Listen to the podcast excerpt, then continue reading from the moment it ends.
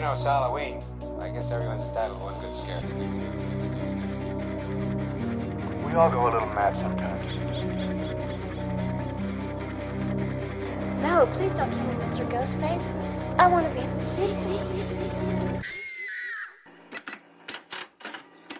Enjoy the movies. Thank you so much, Marcy. Ugh, I love Marcy. She only rents 70s Italian horror and she eats lemon heads. She also stabbed a girl twice, I didn't hear. two separate times, though. Oh, well, I'm sure she had it coming. Oh, hello there. Welcome to the Carpenter Queens podcast, coming to you live from the TCQ video store, where you can pick up the best and worst in horror for only 69 cents a day.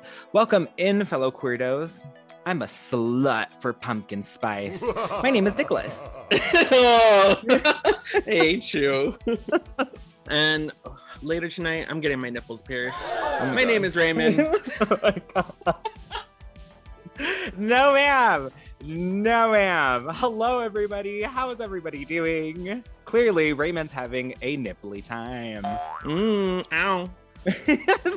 I had to. I was trying to come up with like a quote from the movie, and that was like the the most memorable thing I can remember. I'm not going to be able to take you seriously with these witch fingers on right now. We're this is gonna be an uh, ASMR video. Every, we just lost 20 listeners. No, ma'am. Currently, It's everybody. Halloween. It's Halloween. Currently, Raymond is wearing witch fingers for the season. Full set, y'all. Full set. 22 inches. 22 inches. Oh my god. Time and place. Happy last week of October, our lovely listeners. We truly hope you've had a wonderful and safe month. We've had a blast all month long, going to haunts, events, and having the Fear the Talking Queers over last week for Yay. a special two week crossover event. It's an absolute pleasure having them on with us. But if you'd like to hear our reactions to the newly released Halloween kills, head on over to their show for the second half of our two week crossover event. We will link their show in this week's description. So excited. I feel like this is when like Teenage Mutant Ninja Turtles went to Power Rangers show and then like they went to their show. or like when Sonny and Cher were on Scooby Doo, or it's just, you know these random crossovers. But I'm I'm so ex- like, I'm I'm so excited for everybody to hear because this is gonna be the first time that we're gonna be covering something that's still out in theaters, like a real what a review. Reporter, a real Okay, reviewer, a reporter, reviewer. We know. Yeah. It has been a very busy, busy month for the Queens, and we hope you've all had a blast with us. We want to know how your spooky season's been going. Hit us up on our Instagram at the Carpenter Queens, on our Twitter at Carpenter Queens to let us know how you celebrated. We would love for y'all to leave a comment and rate the podcast. If you love what you hear, hit that subscribe button or follow button wherever you are streaming. This week's rental, y'all, to close out our Halloween Horrors month is the 20th anniversary of Laurie Strode's infamous battle with the Boogeyman. We've talked about her alternate timeline with Halloween 2018, and listeners, we are going back to the original shift in Michael Myers' messy timeline for 1998's Halloween H2O 20 years later, directed by Steve Miner with screenplay by Robert Zappia and Matt Greenberg. It's 1998 in a remote California town at a secluded private school. We could have a Halloween party, just the four of us. We could have a roaming orgy. I love the way this man thinks. No booze, no drugs, no kidding.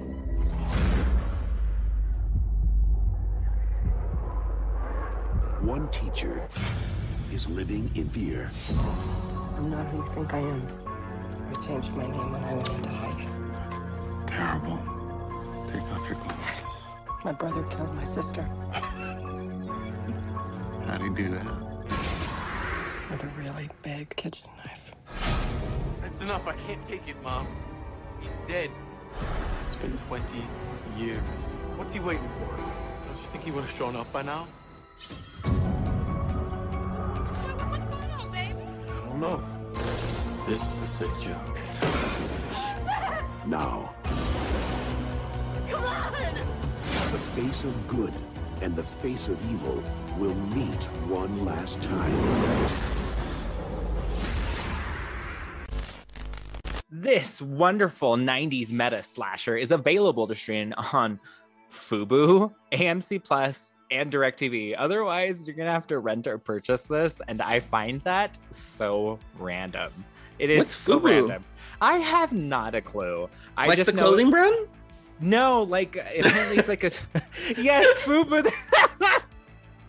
yeah, Fubu is apparently like a streaming app. I wonder if it's like one of those free ones, like Crackle. Do you remember Crackle? No, bitch. That sounds No? poor as fuck. Ah! we are gonna move on to 420, what you smoking? what did you smoke with this week's watch? I just smoked a little bit of my stash, but we picked up from Canada Dry Grow yet again, and um, we've been really digging her concentrates. And we got, I believe these are, I think diamonds, and it's gelato cake. Ooh. Oh my gosh, that looks so yummy. Yeah, it's very delicious. I just put a little bit on top of the bowl, sparked it up, and it was yes, just yes. Yes, all the yes, please, all the yes. This week I smoked what I smoked on the premiere. Um, The premiere. Pre- Prema Citral Sweet. It's so Yes. freaking tasty. What baffles my brain is that it's still like spongy. I mean, I know I do take like good care of my weed. I make sure to stash it really well. I Mhm, like to make mhm. sure to use the like either the Q-tip trick or the orange Q-tip peel trick. I've never heard that one. It's where you uh, break a Q-tip in half and then you lightly dip it in water. Make sure there's not too much water, and then tape it on the inside of your lid of your jar. It makes sure that your weed is still moist. Just don't keep it in there too long, because then it can do the opposite and like cause mold.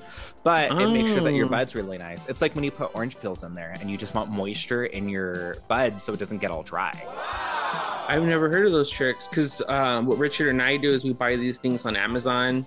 Uh, one of them is those little two-way moisture things that they usually put Ooh. in like beef jerky. You guys are so much fancier than I am. and then we also have we buy these little brown tabs that um, help retain the THC in it, the terpenes. Oh, oh, that's right. You showed me those things before. They're really neat. I'm just I'm Mhm. way too old school with like stashing and stuff because it's I'm a one man army over here.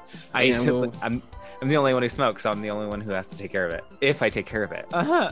it's weed. It'll be fine. You'll just burn that shit off. You know how many times I've smoked weed that fell on the ground, did not give a shit.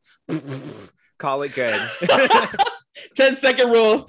Oh, Jesus. Gross. While we are smoking, what was your first interaction with this movie? What like are your first memories with it? I'm sure it's a bit stronger than you than for me because I'm so young. And I just I wouldn't I couldn't recollect it. I hate you. I hate you. Anyways, um, my first like memory of this was um, I remember watching it um, like at home. I remember watching it. We rented it, I believe. I it still got me. I remember we are watching it with the lights on in the living room, and it still got me. And the part that got me, and we'll get to it, is when um, Molly and John are trying to get away from the Michael? Myers. No, no, it's bef- right before the gate when they're standing there to catch their breath and they're talking, and he just comes out of nowhere and grabs uh, John by the hair. No, he grabs John, doesn't he? Oh, no, he does grab Molly. Mhm. Um, yeah, yeah, yeah, that part scared the crap out of me. I remember jumping up and being so scared. But that's my first memory of it was watching it at home. I don't. We, we, I guess I was too young to like go. Obviously, I was too you? young. This was '98. I was 10. Oh, okay. This is probably the best time, like as horrible as that is to say and like scare a child at 10. I think it's the perfect time because he's the boogeyman. And I, I think every child needs a boogeyman.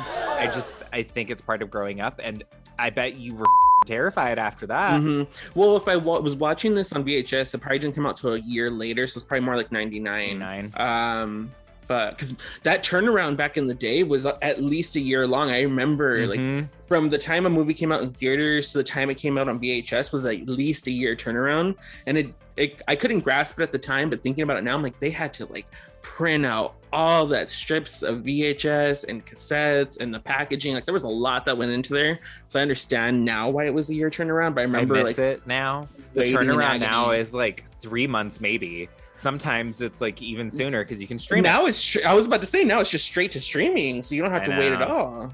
Speaking of which, we're going to, that's how Halloween Kills is gonna be shown, is gonna be on Peacock. Isn't that crazy? crazy? That's crazy to me. Like I don't know if that's an insane move or like a genius move. We'll find out. We'll we'll have known by we'll have known by Uh, now. This oh, we're, yeah. do- we're pre-recording, so it's difficult, but it's just like it's, uh, what Twilight Zone era am I in? What time zone am I in? Moving on. You can ask me. Oh, okay. oh shit! I'm sorry. I thought. it's Listen, I fine. I'm, wanna- It's okay. I'm hosting by myself apparently. Hello. Welcome to the Carpenter Queen. the true star. Uh, what was your first interaction, bitch? Because I know you didn't watch this when it came out. You were what six? Mm-mm. You know what's funny? And I'm pretty sure you don't even remember. I how old was I? I want to say I maybe saw this in t- 2002. So I was probably 10 when I saw this movie. You introduced me to this movie because th- so I remember watching this at one of our sleepovers. I only remember bits and pieces of it because I was so scared. I think I watched maybe two seconds of it because my eyes were closed. Afterwards, you would terrify me with our laundry room and you would state, Michael Myers is in there. Michael Myers is, is, is he's gonna get you. Ooh, Dad's Your in there. so that is my first interaction with it and why I bring up the boogeyman because I forget every single time. Okay, spoiler alert, I love this movie. It is so 90s. It I Mhm. think the reason why is because you showed me at such a young age. And so it just imprints on you and it's kind of with you forever. The, I think this is my first introduction to Michael, is this movie. really? Because I didn't see That 1970 sense. until a good couple years later. I want to say until I was a teen and started getting into it. Wow. I mean, that makes sense. You like this was most relevant when you were a kid. So this is what you're most familiar with, and then it's kind of that thing when when something piques your interest, you kind of go back to like learn the history of it, which um I feel like almost any horror nerd has done. Like something sparked their interest, piqued their interest, and they have to go back and watch the classics to see where this all came from. Which is why we sponsor libraries because both of our upbringings and teenhoods is when we would go to the library and research all of these things. I feel Mhm, like a. PBS commercial. Sponsored by your local library. and viewers like you.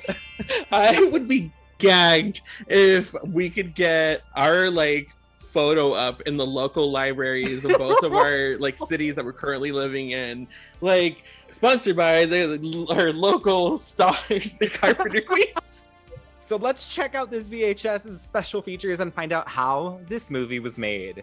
Halloween H2O 20 years later, or just simply H2O, duh. Bec- do you, I have to ask this real quick, pause. Do you, when you mention this movie, how do you bring it up?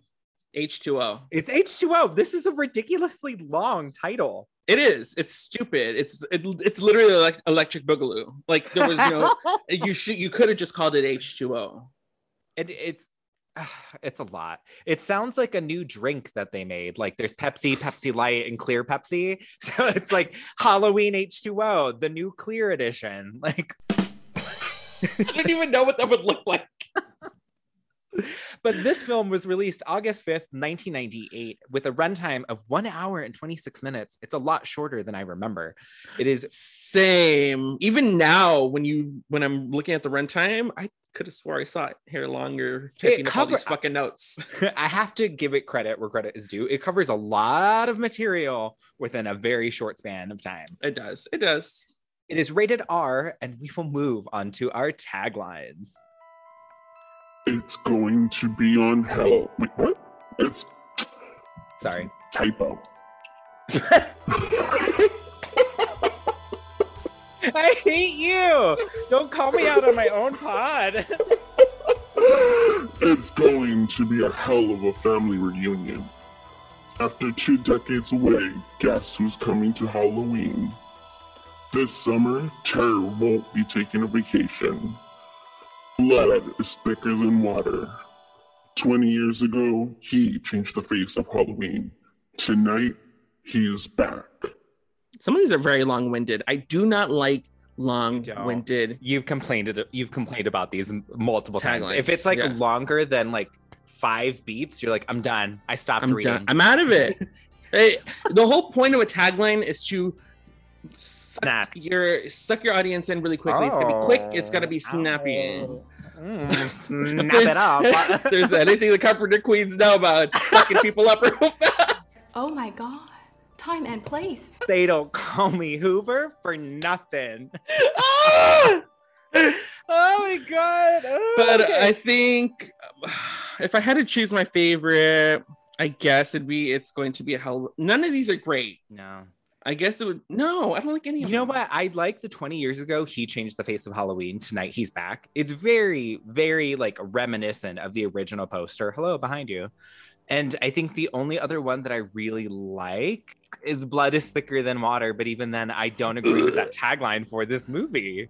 I don't agree either. You, you didn't really need a tagline. It's H2O, a rebringing of all these. But that tagline doesn't make sense because they got rid. They decided not to go with the brother sister storyline. They still did. d- Yes. D- Do, okay, hold on. We're going to stop talking about the taglines. It's equally Let's move on to a quick segment called The Halloween Timelines The Ins and Outs of the Halloween franchise. The original Halloween started in 1978. If we're going to follow th- three separate timelines, there is the sequel timeline. So it's 1978 and then quickly follows to Halloween 2 in 1981.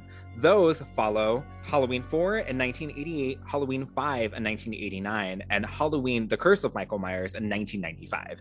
This is also referred to as The Curse of Thorn. Following a hmm. whack, cut like a crazy cult. Sure, why not? The next timeline that we're associating with, and the one that we're talking about, is the H2O timeline. Started in 1978, goes on to Halloween 2 in 1981, but then we jump up to 1998 for H2O, and then following this one is your favorite Halloween Resurrection 2002. Don't do that. Don't do Don't that do to me. and the Halloween timeline that we're talking about with the Fear the Talking Queers last episode and then their episode this week is the H40 timeline, which is Halloween 2018, the newest release, Halloween Kills in 2021, and the next one, which will be Halloween Ends in 2022. We are not going to mention the remake timeline, and we're also not going to mention the anthology timeline. There's a lot of math, so much math. We might talk about the anthology timeline. But okay, eh, okay, okay, I get it now. Uh, for some reason, I thought that this they I could have swore somewhere along in my BTS that there was that they were saying whatever. They- it's not cleared this up was a me now. direct sequel. Yeah, I understand now. Directed by Steve Miner, known for directing House in 1985 and infamously Friday the 13th Part 2 and Part 3, which for some reason people like meld together all the time. People think Friday the 13th Part 1 has like all of the aspects of all three, right? Oh, they think like Jason's in part one. Yeah, because Yeah, Jason, uh, Jason, it's Jason. I've seen that movie 20 goddamn times. yeah, uh, I agree. And obviously, like um, I feel like most people still don't realize that Jason didn't get his iconic look until three. Because even in part two, he was still sack head the whole time. And they don't even have multiple timelines. This franchise does, and so- sometimes people understand this one. Whatever. with characters by Debra Hill and John Carpenter, the story would be by Robert Zappia, with him writing the screenplay with Matt Greenberg. Do you want to do the cast? Because this cast is pretty. Fr- it's not necessarily fully stacked, but the players in this cast go on to do become super famous or are already staples in Hollywood. Yes, I agree. Much like, well, not much like, but similar to Scream 2, we have another mm-hmm. kind of stacked cast. Starting with Laurie Strode slash Keri Tate, the one, the only, the infamous Jamie Lee Curtis. Do we need to talk about Jamie? Because I will bring up her No. Activia commercials right now. Soundbite. Moving on to Adam Arkin as Will Brennan, who is probably my least favorite character. Uh, kind of hot though. I, get He's- daddy I thought he was very hot. Okay, good. I thought it wasn't just me. I thought he was very hot too. I wanted to gauge how you were feeling before I Mm-mm. let my oh no, I'm down. so down, girl. The pants were down already. Yes. uh, we have Josh Hartnett as John Tate, Michelle Williams as Molly Cartwell, Michelle Marilyn Monroe, y'all. I know, I know. Jodi Lyn O'Keefe as Sarah Winthrop, Adam Hann-Byrd as Charlie Devereaux, and TCQ alumni and Hollywood royalty Janet Motherfucker Leigh as Norma Watson. And if y'all don't know who Janet Leigh is, not only is she Jamie Lee's mother, she played infamous Marion Crane from Alfred Hitchcock's 1960 Psycho. Like you always get so passionate anytime Psycho is brought up, and I love it. Please, if you have not listened to, please listen to our Psycho episode. It was a very research heavy one. I'm super proud of that one. So please, everybody go listen to that one. It didn't get enough love. I live, I laugh, I love. Every time she's on this screen, I literally just like it's like as weird as it sounds, it's like seeing like your like favorite aunt or like your like your grandma or something. You're just like on screen. Yeah, you're just like, oh my god, I love you so much. And we'll get to it, but much like, and this is, be, I think this is partly because it was, uh, oh, it's AP produced by Kevin Williamson. There's these uh, nods to Psycho in the movie, which just makes my heart so happy. uh, but moving on, we have LL Cool J as Ronnie Jones, Ronald Ronnie Jones, Joseph Gordon-Levitt as Jimmy Howell, Chris Durand as Michael Myers. And uh, coming back to reprise her role as Marion Chambers is Nancy Stevens from the two original Halloween movies. LisaGay Hamilton as Shirley Cheryl Jones. I love her. I love her so much. She's LL Cool J's like girlfriend, wife on the phone. Oh, I was like, why does it say voice? Oh, I love that you credited her. She was amazing. She has to be credited. and rounding out our cast is Tom Kane as Dr. Loomis's voice. And he does a great job because quite honestly, do I job. thought they had taken sound bites from other movies and put them in. I didn't realize they were voiceovers. I can't wait for us to talk about it because it's it, it, it's really interesting as to the method they made sure to stay true to Loomis, not only the character but Donald Pleasence as well. Moving on to reviews.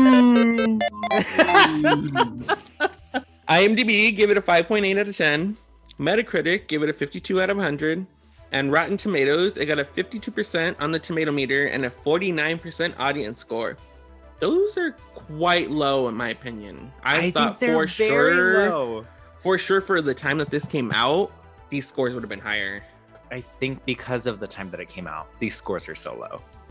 Why? Why do you say that? It's 1998. It's two years after Scream officially came out. By then, there was just hello, urban legend. I know what you did last summer. Just another teen slasher. Yes, I do understand Michael Myers' name was attached to it, and I thought would have been a bigger draw. But I think by this point, Curse of Michael Myers came out in 95. So he was still relatively fresh in people's brains. So to do this, Mhm. I think is very new to alter the timeline for the first time, essentially. And to try and bring back everyone, I don't know if it was a big enough draw for everyone. I think it got lost in the sauce. That's true. This is very true. For production, they were given a budget of $17 million, significantly higher from the original's 1978. Just by a scotch. Just, Just by by, a just hair. by a little, just, by, by Just a little bit. bit. this compared to their box office opening weekend of 16 million and a worldwide gross of 55 million. In 1998, I can only imagine just like the inflation. This is great. This is They damn near made their budget back opening weekend. That's insane. Who doesn't want to hear that? For our script and pre production, there had been multiple talks to pick up after Halloween 6, The Curse of Michael Myers in 1995. But nobody wants to go back to The Curse of Thorn. Nobody, not even Paul Rudd. I'ma just say that right now. It is my least favorite in the series. I do not care. Mine It- too. Mine it is over Resurrection. I'll, it's the last time I'll mention it, I promise. Originally, Robert Zappia, the writer for the film, would be one of the few writers to pitch an idea for a fresh take on the Halloween franchise, especially since Dimension Films and Trancas International wanted to push the story away from the past few iterations. And I really don't blame them. Not to say that I don't like four and five, because those I think are still really excellent movies in their own right and have a different like different vibe. Yeah, different vibe. I think it needed something fresh, and I really like the freshness of this one. I agree. His original pitch, though, was an idea of a copycat killer, a la Silence of the Freaking Lambs. Mhm. They would aid the police in catching Michael, and this would also include a setting of an all girls school. I'm very happy they decided not to go in this direction because I they don't need these are slashers. If you're reviving something like this, don't, don't, don't convolute it. It would have watered it down. It would have taken it down a completely different path. And if Halloween Six, The Curse of Michael Myers, wasn't already the nail in the coffin for Michael at the time, Yeah. this definitely would have been it. Oh, absolutely. You know what this reminds me of is when we talked about on our Freddy versus Jason episode when they wanted to do a murder trial for Jason. yes. Or the Fredhead cult, bitch. That would have been great. Michael already did the call. They're like, oh, we did that Oh, one. yeah. We have to move on to a murder trial. I don't understand. Ah! Who was the same writer jumping around the same fucking idea from from franchise to franchise? However, this would not be the story that they would go forward with, thankfully. Dimension wanted to celebrate the 20th anniversary in a big way, and rightfully so. Right. And to do so, they would bring back on Scream Queen herself, Jamie Lee Curtis. With her on board, they would alter the script to better fit the tone and the story that they would want to go with. Although Curtis would not be the only person that they would try and bring on for the reunion. John Carpenter was originally considered to direct and follow up to reunite the actor and director for the anniversary celebration. It was originally rumored that Carpenter opted out because he wanted no active part in the sequel, but this was not the case. He agreed to direct, but with a starting fee of 10 million and a three-picture deal. He believed the request to be compensation for revenue he had never received in regard to the original Halloween. Enemies of the podcast, the Weinsteins, would deny this would deny his demands, thus moving forward without Carpenter. Instead, they would hire Steve Miner, who was famous for directing two strong sections of the Friday the 13th series. That blows. That blows so hard. I feel like John Yeah. Carpenter is just one of those directors who just like never gets the credit where credit is like No. rightfully due. And it's so annoying. It's so annoying. And one, he's a hero. Two, he's so punk rock. I love him. And three, I love that he's like dug in his heels and was just like, no, like if you want This me is on what I board, deserve. this is my fee, and then this is what's going to be in my contract because I know the what's the word I'm looking for. I know the like weight and and the weight of my material and yeah, like you said, my worth. Like I know what I bring to the table, and this is what I'm worth, and this is what you're gonna give me, and if not, I'm gonna walk away. And I love him. He's still like on tour doing concerts and shit. He's so badass. I've I've missed him like two years now that he's been here on Halloween, and I I need to I need to go see him. so this is Hollywood, and this this is again, hello, enemies of the pod. This is our fourth time mentioning the Weinsteins, and they have done this multiple times because we're going to talk about this history, and they do it, honey. They do it again. They do it. Look at you, raising the bar of being a scum. Just look at you. I don't mind Steve Miner's direction. I think what he did with the material and what he had is it's serviceable and it's still a good movie. There are some choices, choices, choices were made in this movie that I don't know if John Carpenter would have made. I would have loved to seen one more movie of how the Halloween franchise that John Carpenter did because he hasn't touched it since. Yeah, I mean, aside from like His scoring, involvement in two and scoring. yeah, he really doesn't touch any of the creative content. Well, I mean, he, he was a creative like director, wasn't he, for the Halloween 2018? I think he was like a creative. Con- I wouldn't call him director. I Consultant? like, consultant, yeah. Um, and then obviously he came back with his son to do the score, which is Which kicks so much ass. If there was anything, I'm so happy that he agreed to do the score. I'm so happy he agreed to do the score. Anyways, uh, that's beside the point. I think John's moved on from the franchise, quite honestly, aside from still being somewhat involved. I don't think he really feels the need or the want to be behind the, the camera all the touch work. something that I've done that I did 40 years ago? And I thought, I mean, multiple people think an excellent piece of work, you know? Like, why fuck Yeah. with perfection at that point? I get it. It just sucks. You deserve Yeah. that. I guess I just want him to get the money, you know? Take the bag and run, sis. Yeah. Well, hopefully they paid him a pretty coin for scoring, and I'm sure they did. I'm sure they paid him a pretty coin for for scoring it. For production, bringing on Jamie Lee solidified the push to try and make a good sequel. Cast Ride Along Curtis would be a fresh, hot, young cast, and a majority of them would later find great fame. You can absolutely tell Scream's fingerprints on horror in all of its casting and the vibes of this movie because Mhm. this is definitely its influence, like I said.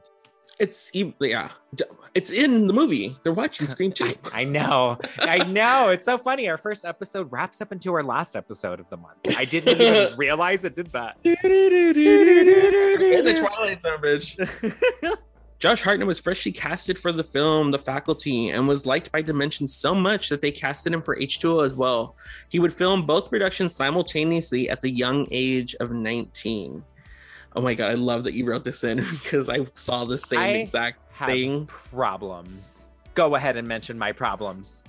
Our problems, it's our problems because I have the same problem with Josh Hartnett's hair in this movie. He infamously hated his hair in both productions and would forge a war against hair and makeup and purposely try to mess his hair up. Wearing beanies, brushing it right before shooting. He was bothered by how, how quote, perfect teenagers were portrayed and filmed, and he did this in retaliation. So hold it, pump the brakes. I can already see how frustrated you are coming from a hair and makeup background. Thank you. Um, I, I, so, so, I can somewhat understand he's still like a little rebellious teen, Yeah. yada yada yada. You're 19. At the yeah. same time, bitch, you were on a movie set making a fuck movie. You see that there are millions of people buzzing around you doing very specific jobs. So if somebody comes over and touches your hair and it's in a certain way, don't touch it. I agree. I've had it, and I'm. So, you know what I've had? It. It. Please don't. Please don't. It is that. Okay. Two things. I understand where he's coming from and wanting to do this portrayal of like teenagers, but you're in a slasher girl. Do you really think someone like Michael is just going to raise himself up from the bar from above you and then come down? No, no, you sit down. It's beautiful, Josh Hartnett. It's, I just don't appreciate that because you're right. Someone did that work and you're going to go and mess up that work because you believe something else. That's not your, de- I'm, I don't like saying this, but that's not your department. It's not your department. and his hair looks awful in both. It looks exactly the same. So it it, it is exactly the same. I know because I didn't realize that both productions were filming simultaneously. So it totally makes sense. Apparently, he even like tried to cut his own hair to Yes, do it. He, that's why he had that duck butt duck butt thing going on Duck- in the back. Duck- It looked like a duck butt because it kind of like It does look up. like a duck butt. It looked like Daisy Duck's butt. You're choking your gummy bears. Why not? Moving on from his hideous hair that I'm probably going to mention like five more times. Adam Hann-Byrd, hello, come through Jumanji. That's where I know him from. Thank you. Yes. He would remain in the film when he was casted before the story change occurred. His character was originally intended to be the copycat killer in the first draft of the script.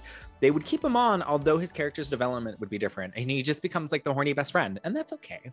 That's okay. I don't care for some of these characters, some of them characters, including Charlie and his girlfriend. I don't care for either I like of his them. girlfriend more. I like, you know what? I'm gonna defend her. I enjoy her, even though I can't remember her name right now. Ah! yes, fan. One of the more interesting aspects of this film would be the opening monologue from Dr. Loomis, which was taken from Loomis's monologue from the first film. Production ran into issues when using the original sound edits due to it being cut with effects and music cues. To gain a clean audio, they would bring in voice actor Tom Kane to voice the character due to Donald Pleasence's passing. Trying to recreate the voice proved to be difficult, and to ensure the authenticity was kept, production brought in Donald Pleasence's best friend to make sure they matched Pleasance the best they could. That's so great. Isn't that adorable? I think Yeah. That that was not necessary. I know it was not necessary because Mhm. I'm sure he did a fantastic job. But Tom Kane infamously talks about it how they just went through take after take after take to try and just like match Pleasence as close as they could. Mhm. What a way to like honor him though. I think that's beautiful. And he gets his own like in memoriam at the Mhm. ending, I believe. I believe. Um, it's great. I love the the touch, and I as a fan, I as fan, I as a fan really enjoyed that. The most notorious of the film's production history is the messy disaster regarding Michael's mask. There was major contention between the production companies and the director about how his mask should be portrayed. Michael's mask has been different for almost every single film. One and two share the same mask, but different actors, which changes the shape of Michael's head. In this iteration, however, the original decision would be to use a K&B mask that would appear more featureless and blank. This, according to Miner, was to allow the audience to impress their own fears onto Michael. But in traditional Weinstein fashion, this would be changed. The film had been two weeks into production with the first original mask design when Dimension would demand a change. Miner was told while filming a scene with said mask in mind. They would refilm that scene with two different versions with the new mask and the K&B mask. This was so Miner can try and fight this, but it would move on anyway because production would hire Stan Winston to redesign a different mask from the other two. Dimension would demand reshoots Oh for $1.2 million to shoot close ups, which is why in a lot of the open shots, you see a different mask compared to the close ups, as well as multiple cuts in the scenes with multiple different masks. But of course, there would be one more mask involved. A cartoon overlay was used in a close up towards the end of the film, which nobody can explain as to why this decision was made. Cut the cameras. Dead ass. Doesn't this just sound like a Weinstein bullshit mess of a production like it oh. always is? I would expect nothing less from the Weinsteins, but buffoonery. The editor on this one is also the editor for a lot of the other films that we've mentioned. He did Mhm. Scream as well. He Mhm. completely stated he's like, "Oh, I was ready for this change." Like in Scream, we have multiple different masks. Like this is not new from Dimension. I don't know. They're like Weinsteins, like we've said, enemies of the pod, enemies of society, really. Honestly, by this point, I feel like we've had so many questionable masks throughout the series that I it was to be expected. Like Halloween six, questionable. Halloween five, suspicious. Halloween four, How would you describe my mask? suspicious. so honestly, like it didn't shock me that the hollow the, the mask for H2O was three different masks, one of which was a Four. cartoon over excuse me, four different masks, one of which was a cartoon overlay that looked horrendous. Honestly, I'm just not surprised. I'm not so I'm I'm honestly not surprised either. It's just Like, it's not the vibe. Stop! two weeks into production, four words in that chorus, and you're telling me this now, girl? I agree. Ugh, it is bad. I d- I don't like this mask. This is not my least favorite of the masks, but Exactly. I don't like this mask because his hair looks like he stuck his hand into an electrical outlet, and it's just like. but then the like burns are so. I no. The edges out. Did you see The the, edges? Did you see the edges?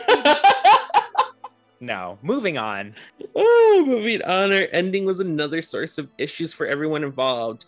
Dimension and Jamie Lee wanted a clear-cut ending of Michael dying, while Trancas International intended on being on there being a sequel. Multiple different endings were written up, one including a teetering bus with Michael falling into a cavern, another involving a swimming pool and a javelin.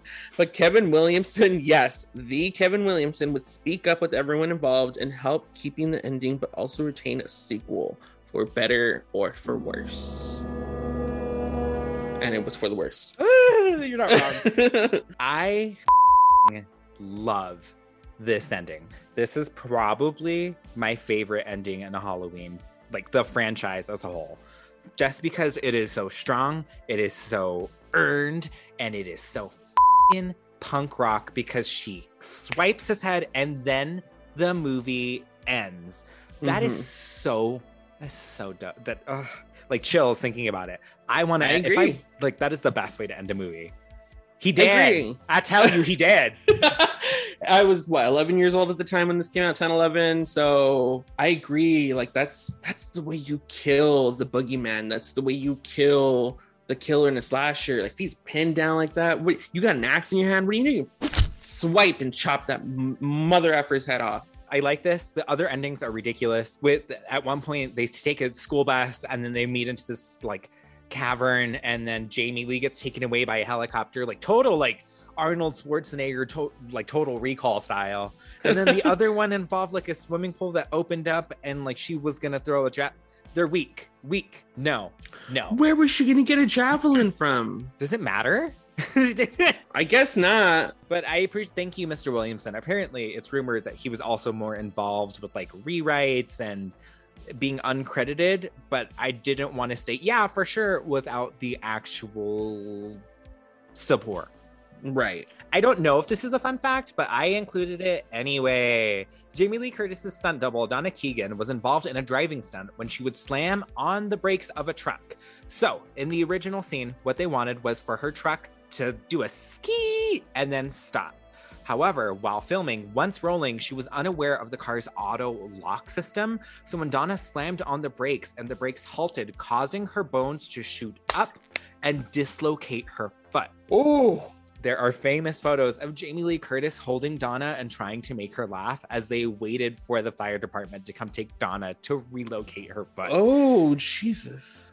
I well, I'm going to try and link the photos in this week's description because I think they're adorable. Because even Donna recounts on some of the documentaries of how Jamie was great. She never left me. She also kept telling me, "Look how hot the firefighters are," so she could distract me from the pain.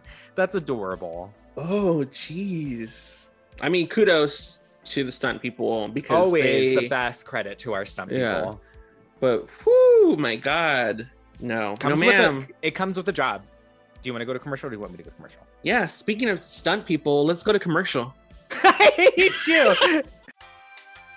We'll be right back after these messages.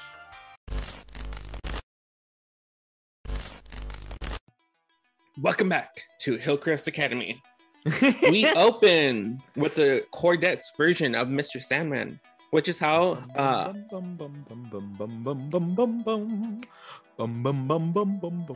which is how Halloween 2 ended, thus cementing that this is a direct sequel to Halloween 2. We are shown a suburban neighborhood preparing for the season's festivities. We pull our focus to Nurse Marianne. She is returning home from her shift, and as she approaches her home, she realizes it's been broken into. She heads over to her neighbor's house, only to be jump scared by Joseph Gordon Levitt in a rip-off Jason Hockey mask. the fact that our nurse comes back and we get our full circle moment from all of this, Mhm. but also the fact that she comes through still chain smoking like nobody's business. like she does not. The fact that this cigarette does not leave her hand or her lips for like the next five minutes is my favorite thing on the planet. It's still the same cigarette from Halloween 1978. She's been burning the same cigarette for 20 years. Yes! This is a be- I- Yes! this opening sequence, and as we venture forward, I think is great. I feel like this is definitely Scream's influence for sure, Mhm. but their version of it is I I I still love this opening, especially where are we? Like what town is this? It's Oh. not Haddonfield. Lang- Langdon, Illinois. Ramping up for Halloween, and this is just it's great. I who doesn't love seeing an old friend, especially when she's not stupid. I love her because she's not a stupid character. Yes, she's very much that bitch. Joseph Gordon Levitt ventures into the burglarized home to find nothing but a trashed office and some beers in the kitchen. There are some cheap jump scares here, which leads Joseph Gordon Levitt trashing the kitchen, only to later blame it on an intruder. It- he's adorable. You can see that he was going to become a star because he's, he's so cute. To, he's adorable. Was he in? He was um, already a star. Was he in Third Rock from the Sun? Yeah, he was in Third Rock from the Sun. Was that out already? Yeah, bitch, that was when he was young. He did th- that show when he was really little. Remember, he had the long hair. He did. You're totally right. But we do get a sick one of my favorite lines. It's, Don't you know that secondhand smoke kills? Yeah, well, they're all dead. yes, I love Nurse Marion Crane, and her name alone is yet a reference to Marion Crane from Psycho. It's all so meta, and I love it. Meta, meta, meta. Uh, Kevin Williamson's here.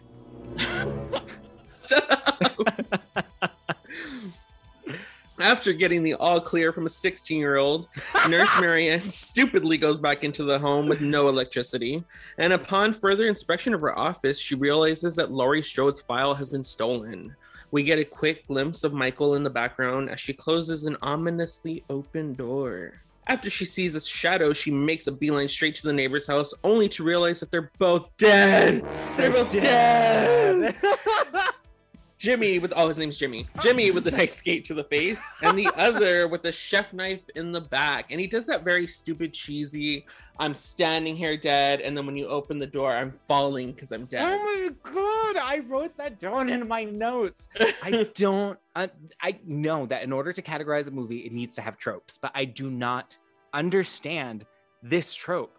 I never understand this trope. So Michael's just It's like, thing. yeah, oh my god, she's gonna love it. She's gonna love it. She's like, she's, he was standing there until she opened. He's like, "Wait, hold on." He's like it. holding him, holding him. Wait, and then as soon as he heard her footsteps, he like ran.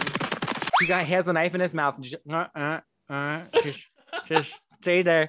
It's one of the more tropes that I don't understand. Whatever, it's fine. This is the slasher. I'll move forward. That what I really appreciate as Marion is that she jumped out of that car in 1978. She wasn't going to be in that car when Michael tried to take it over. She's Mhm. not going to be stupid here either. She just seems like the type of neighbor that only comes out to smoke. She don't take no shit. She had the night shift. Do not bother me. I've been doing this job for 60 f***ing years. Mm-hmm. I like all of the choices she made. Yeah, she probably shouldn't have listened to a 16 year old who like gave her the all clear for her house. Yeah. However, she made the smart decision and making a beeline because she did not think twice. She's like, "Ooh, No. nope, I'm out." She had that ominously open door, and then when she saw the shadow and she knew that Laurie Strode's file was on, she's like, "This ain't no coincidence. I'm out." She tries to make a getaway for the cops who finally arrive, but Michael is able to slit her throat before she can get their attention as they enter her home. I'm in here, god damn it! That's so like this woman, this character is only in our film for what 10 minutes at that, that and we get two memorable lines from her already. She also That's gets acting, line when she mama. goes- Not only I my other favorite line from her, I had to write all these down because she you're right, she's only with us for 10 minutes, but she knows how to grace that goddamn screen. That is an Mhm. actress. That is an Uh-huh. She stole the screen. She really did. The, her fight scene is great for me because she does put up a fight up until the Mhm. very end.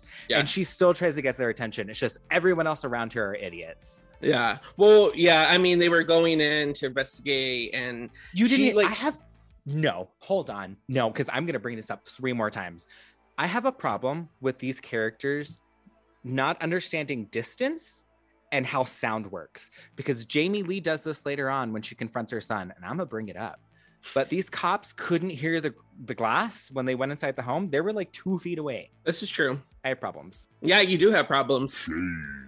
Moving on, as the cops investigate their daily double, Michael makes a silent getaway in someone's car. We get a quick rundown on what the late Dr. Loomis and now late Nurse Marion have been up to since Halloween 2. One of the detectives calls Haddonfield PD as a precaution. As we exit the office, the other detective turns around and says, Michael Myers. The thunder claps and we slowly build to our infamous score. We pan over shots of the office, which is a shrine to Michael Myers and Dr. Loomis, and our opening credits roll as we hear sound bites of Dr. Loomis describing Myers and his crimes.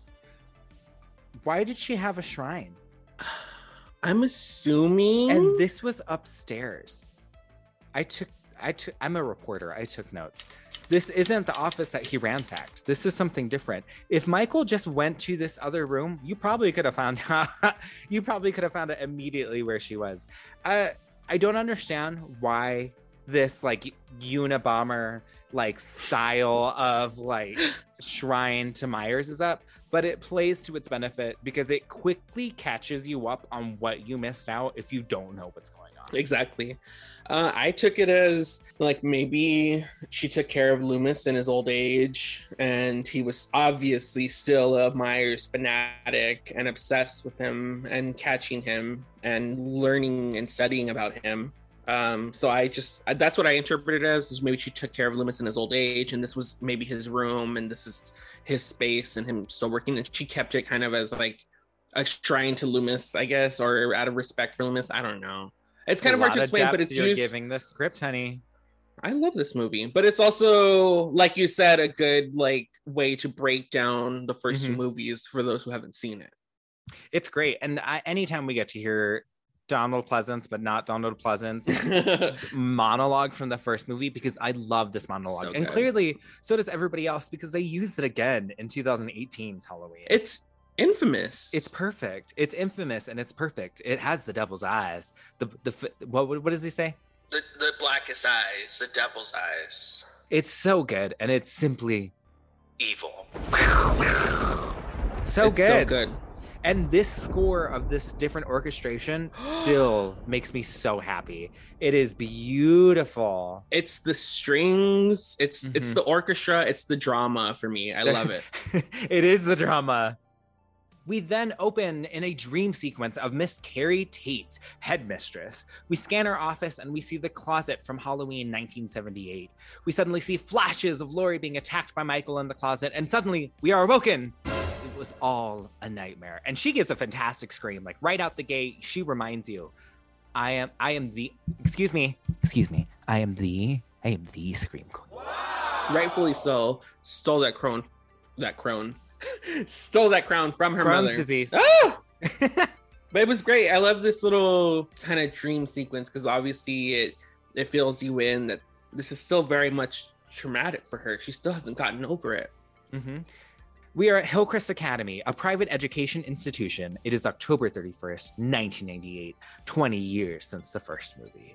John, Keri's son, have a back and forth first thing in the morning about him wanting to take a class trip to Yosemite, but Carrie can't get over her trauma and won't allow it. Today's the day. Today's the day that you're going to realize that your paranoia and trauma is inhibiting my growth. Oh, wow. He heads off to class and we meet his friends and girlfriend, Michelle Williams, or AKA Molly, and they quietly reference Psycho. I really think that this this movie is very excellent at pacing. We mentioned it's one hour and 26 minute timeline, but this movie quickly goes into its dynamics without even like taking a breath or a moment because we have a lot of ground to cover. The relationship between Keri, aka Laurie, and her son John are probably my favorite stuff in this movie.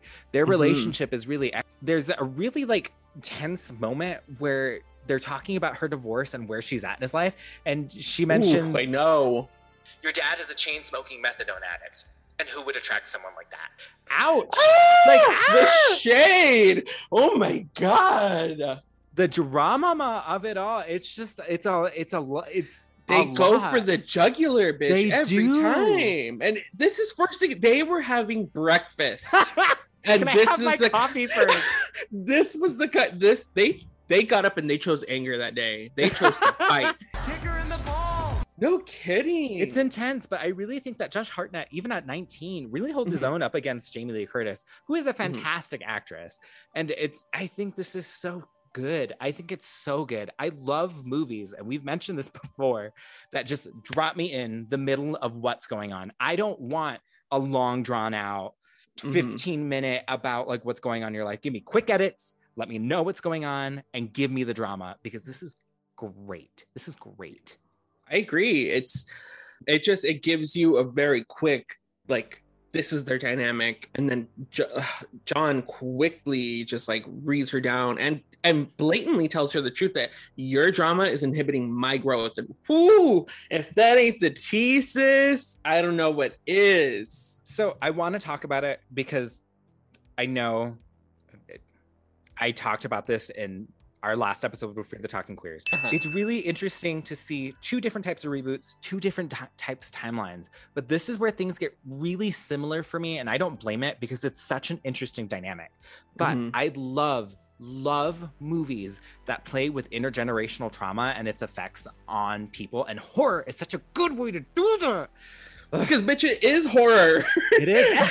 Trauma is horror. And Amen. and passing that to other generations is the ultimate horror bitch. And it, it's so interesting to see two very different types of relationships of family trauma and these two very different types of halloween movies. Because Mhm. in this one i desperately feel for both of them. In the 2000 iteration i feel for laurie but she goes to an nth extreme while this laurie is just like secretly trying to cope and not coping well but it's really interesting to see her relationship with her son compared to her relationship between her daughter and her granddaughter in the new one because those are Mhm. vastly different forms of trauma Oh, yeah. reactions Mhm, trauma mhm. reactions.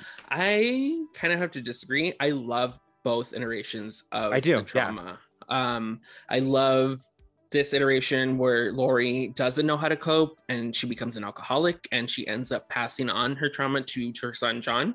Um, but I also love the 2018 and the now Halloween kills. Kills. Uh, the now Halloween kills, like where we're just continuing this trauma. But in this new iteration, I I know that like you- you're not a fan that they took it to the umpteenth degree where she's like a recluse and she's got she's a shut-in essentially and Mhm. she's got like a whatever she takes it to the the most degree but i kind of like that. I feel like if we were going to continue this story you needed to take it to the full extent. You needed to go balls to the wall. Otherwise you you weren't going to have the fans on board.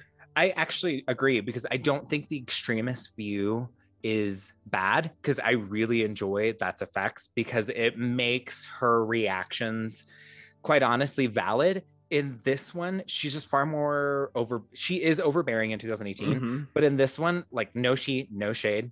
I guess it is whatever. This is far more like white woman overbearing. while the other one is like, I'm gonna take my family into the woods and we're gonna be secluded forever. But does that make sense?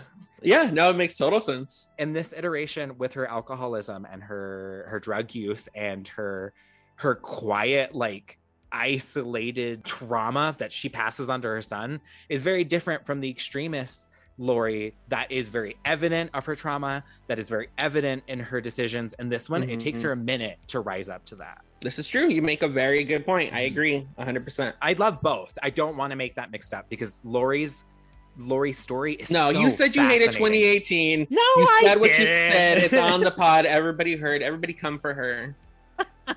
How do we like this cast of new fresh teens? I like it. I like I like John and I like Molly.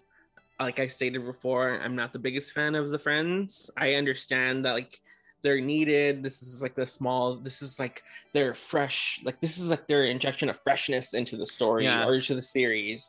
Um, and this is obviously a lot where I feel like Kevin Williamson's and um like kind of decision making kind of came because he was an executive producer, so I'm sure he he gunned for a younger cast to uh, not only appeal to a younger audience but to bring some freshness into the franchise. And I love John and Molly's characters. Um, the other friends, they're there. I like Sarah. I really like Sarah. I love the freaking long-winded joke of like, How would I describe it? It's horrendous. No, it's more than horrendous. it's detrimental. I like I she's that dramatic friend, and I really like Sarah. Charlie to me is literally any other boyfriend that's gonna die in any other horror movie. And like Mhm. that's fine. We need a body. But Sarah to me is far more interesting, and she gets the worst death. And I am so excited to talk about it. That is something she did bring to the table was her death. she, she oh she oh she brought it oh she brought it i'm really into your death Laurie has a moment in the window where she thinks she sees Michael behind her. It's corny. We don't need to really investigate. i don't mind it only because like this device is used like two other times and i wish it was Mhm. pushed f- more this is fine it's fine Eh, it's fine We cut to a remote rest stop where a mother and daughter have pulled in a scary looking car that looks like the one from Jeepers Creepers. and it does look like one from Jeepers Creepers It's such an odd choice that that they have this car. It, for me, it's totally out of place. But whatever, It it was a choice. Of course, the women's restroom is locked, so they use the men's after checking for anyone inside. They sit in separate stalls side by side, and the door suddenly shuts by itself. But really, Michael has made his way in. The woman stupidly puts her purse on the floor in easy reach of Michael, who straight up snatches that shit off the ground. And the woman watches through the crack of the stall in horror as Michael ransacks her purse for her car keys. We get a jump scare from her daughter and some spiders, and Michael makes in my hair and Michael makes a kill-free getaway, which rarely happens. So y'all should be you've been touched by an angel girl. I just don't understand these women's reactions. Two of her reactions just don't make sense to me. And that could either be the director or that could be the script. When Michael snatches the bag, she does not react, period. Mhm. And I just like, I don't know if it's just because I'm from the valley and all that. I would have been immediately yelling, screaming, "Who the f- took my bag?" And then, like, she immediately resorts to fear. She doesn't react any other way. She's immediately scared, but she doesn't Uh-huh. even see Michael. I don't understand it. I, I think it's that like fight or flight response, except she just froze and stayed there. It's true. But this scene, honestly, you can cut this scene out and just have Michael in that same car the whole way, and it doesn't change. Yeah, we didn't need this. I guess they want they wanted to like make it seem like he had a longer trek than he did or whatever, but we didn't need the scene. Yeah, I agree. You could have cut it. I that's my I think this is my only problem scene for me because it just it doesn't this movie's already fast and snappy. Oh It no, doesn't really do I have much another problem scene, and it's Ooh. not with the scene; it's with the script. Oh, okay. We'll get to it. I'm scared. we are now back at Hillcrest where Keri Tate is lecturing the students on code of contact while at Yosemite. Meanwhile, the kids make plans of their own to stay back at the academy and play hooky. Stealth music, candlelight, animal sex. I could not believe Charlie humping anything. Like I I don't want to imagine Charlie humping anything. but I just find it so odd that they gave like no shade to this actor because I'm a skinny, lanky guy too. I understand, but like him being like, "Yeah, we're gonna have an orgy. We're gonna we're gonna have animal sex," and I'm just like, "With who? Who's having sex with you? With who? Are they real? I I'll tea all Is she a blow up doll? I'll tea all shade. I don't know. It's there. They play hooky. They don't want to go to Yosemite. And we also kind of well, that was my fault. We skipped over the part where um Molly can't go because she's poor. Oh no, she's not poor. She has a deadbeat dad who won't uh, sign her. neither of them, neither of them are good options. Neither of them were good. None of that was good. And we did skip over where, because right now in the story, John can't go because uh, Laurie said no, not on my Essentially. watch. Not on my watch. Mhm. And then Molly, girlfriend, cannot go because her quote deadbeat dad can't go. And Sarah just decides to play hooky, and Charlie just wants to to go to to Pound Town, and that's you're caught up. That's what you missed on Glee. hate you. this setting up it was brought up to me when I was doing my research. This is the only other movie besides three that's taken place outside of Haddonfield. How do you feel about this new setting for a Halloween movie? Because all the other ones do take place in Haddonfield. Mm-hmm, mm-hmm, mm-hmm. You know, I didn't. I never really thought about it. I think it's really neat. I love anytime there's a boarding school aesthetic because boarding schools are a elitist and then also have usually really nice imagery. Like I love urban legend setting. I know it's not a boarding school, it's a Mm, university, mhm. but I immediately think of it because I believe is this a Catholic school? Because I saw some like I'm sure it is. It usually anything is, that right? nice, you're usually funneling money from some sort of church. I mean, so I love the setting of it all. And I think it really does add a nice sense of like freshness to the landscape that you already know from Halloween. This is true. You bring up a great point, and I feel like if you're gonna c- try and come back with a bang 20 years later, you should change the scenery. Yes, bit, you should still reference and like they started the story in technically not Haddonfield, but Illinois, close by. So they they they still make reference, but I think the change of scenery was a nice breath of fresh air. I think so too. It's so interesting you brought it up. Like in the million times I've seen this movie, I've never considered like this doesn't take place in Haddonfield. Mm-mm. I really like the California setting. I think the California setting is just neat. You can totally tell this was filmed all over LA, all over like Universal Studios lot. Like I can, I see you. I see, I seen it. This was not filmed at Universal. According to our actor who played Charlie, it was filmed at the Universal lot, especially the scenes within the kitchen. Really? Mm-hmm. Hmm. I couldn't find confirmation, but that's what he stated. All right. You'll stop traffic. Head Mistress Tate makes her way back to the office where she has a playful banter with Mr. Bennett, the daddy of the movie, and Ah. apparently he's shagging Miss Tate. We also get a cameo from Janet Leigh, Jamie's mom, star of Psycho, as Norma, Miss Tate's assistant. I like the relation. I love Mr. Bennett. Mr. Bennett's so hot. He's Mhm. total cutie. He seems pretty good for her. I'm gonna question their foreplay later, but like, what I'm here for. When do I see Ja- Janet Leigh? Tell me when I see Janet Leigh, because when she comes in, I love her. She's just like the needy, wants to impress assistant manager. uh, What's her uh, assistant? She's so freaking cute. She's so cute.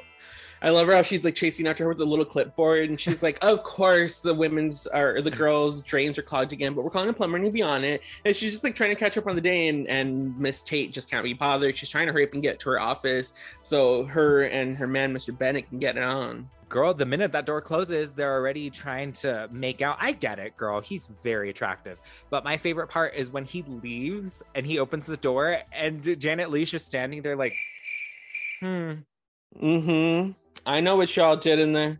Coming out here looking like all painted up like trash. Oh my gosh! We meet our comedic relief, Ronnie. He is the only security guard, apparently, and is only stationed at the front gate. We get a jump scare from the boys who want to sneak out into town to get a gift for Molly. We also get introduced to his girlfriend, Shirley. He is wanting to be a writer, an erotic thriller. I smut. Smut. I love anytime he's on the phone with her. Melon? What kind of melon? Round melon, what? I I love the little banter they have, and like I said, he is the comedic relief. Although it is stupid that this entire huge adjective campus, the scene. I, I don't believe for one second that this huge private school has one security guard who's only stationed at the front gate. It was the '90s. Downside. It's the nine. they couldn't afford it. I don't believe it, but whatever the jump scares in this one are kind of cheap to me, just in terms of like they're not set up. Not like, they're, they're absolutely not... cheap. They are a hundred thousand percent cheap.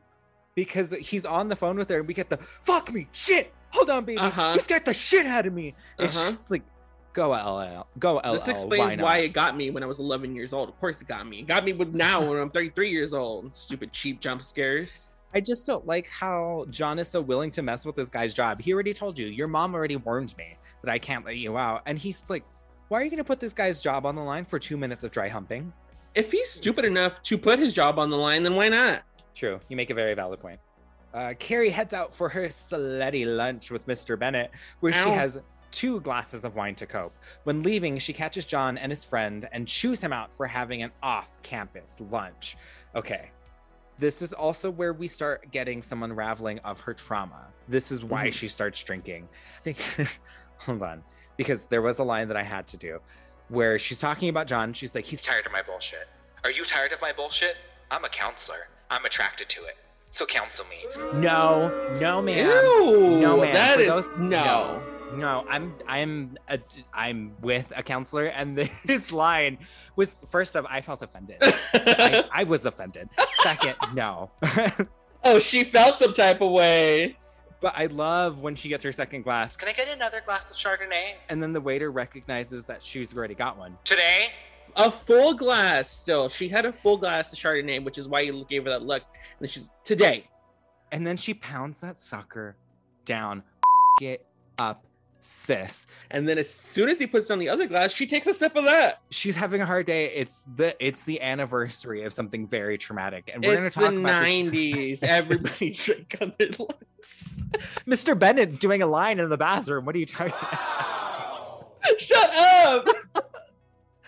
but this like we're like I said, I'm gonna compare the two because it's gonna be really difficult not to between 2018 and then 1998 because her PTSD is played so differently here. We do mm-hmm. get her alcoholism in 2018 when she's drinking in the car and then when mm-hmm. she chugs that full wine with her family. This one is far more secretive. Like this one, she's yeah. desperately trying to hide her trauma. In 2018, she can't hide it. So this one is so because it's been double the time. It's 40 years instead of 20. I mean, so it's so fascinating to see the destructive, strong aspect of 2018 to this like subtle, self destructive form of trauma that's happening to Laurie in this one. Do you have a preference to either one? As horrible as that sounds, what trauma do you prefer? Uh, I don't know. if there's anybody who's experts on trauma, it's the Carpenter Queens.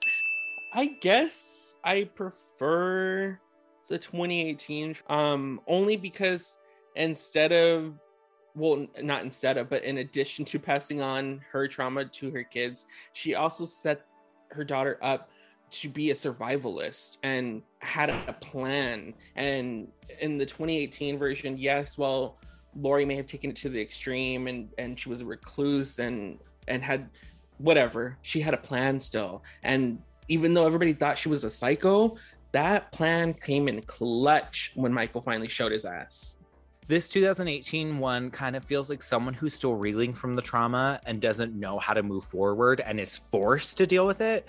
Well, the Mhm. 2018 version feels like someone who understands that trauma and no longer wants it to happen and is desperately fearful of it to the point where she's ready. And it's Yeah. It's really interesting, especially in the two time periods of like 1998 and saying that's how our victims are portrayed. Well, compared to 2018, where our victims are portrayed like, no, I deal with trauma every single day. This is the late 2000s. this is a new decade, bitch. New decade, new rules. but we get with her interaction with John, and when she catches him, she rightfully freaks out because she's a hovering parent. But Mhm. it's and drunk. And drunk. Oh, she is two sheets to the wind. She catches them, and she's like, You know what, Charlie? Go go wait by the car.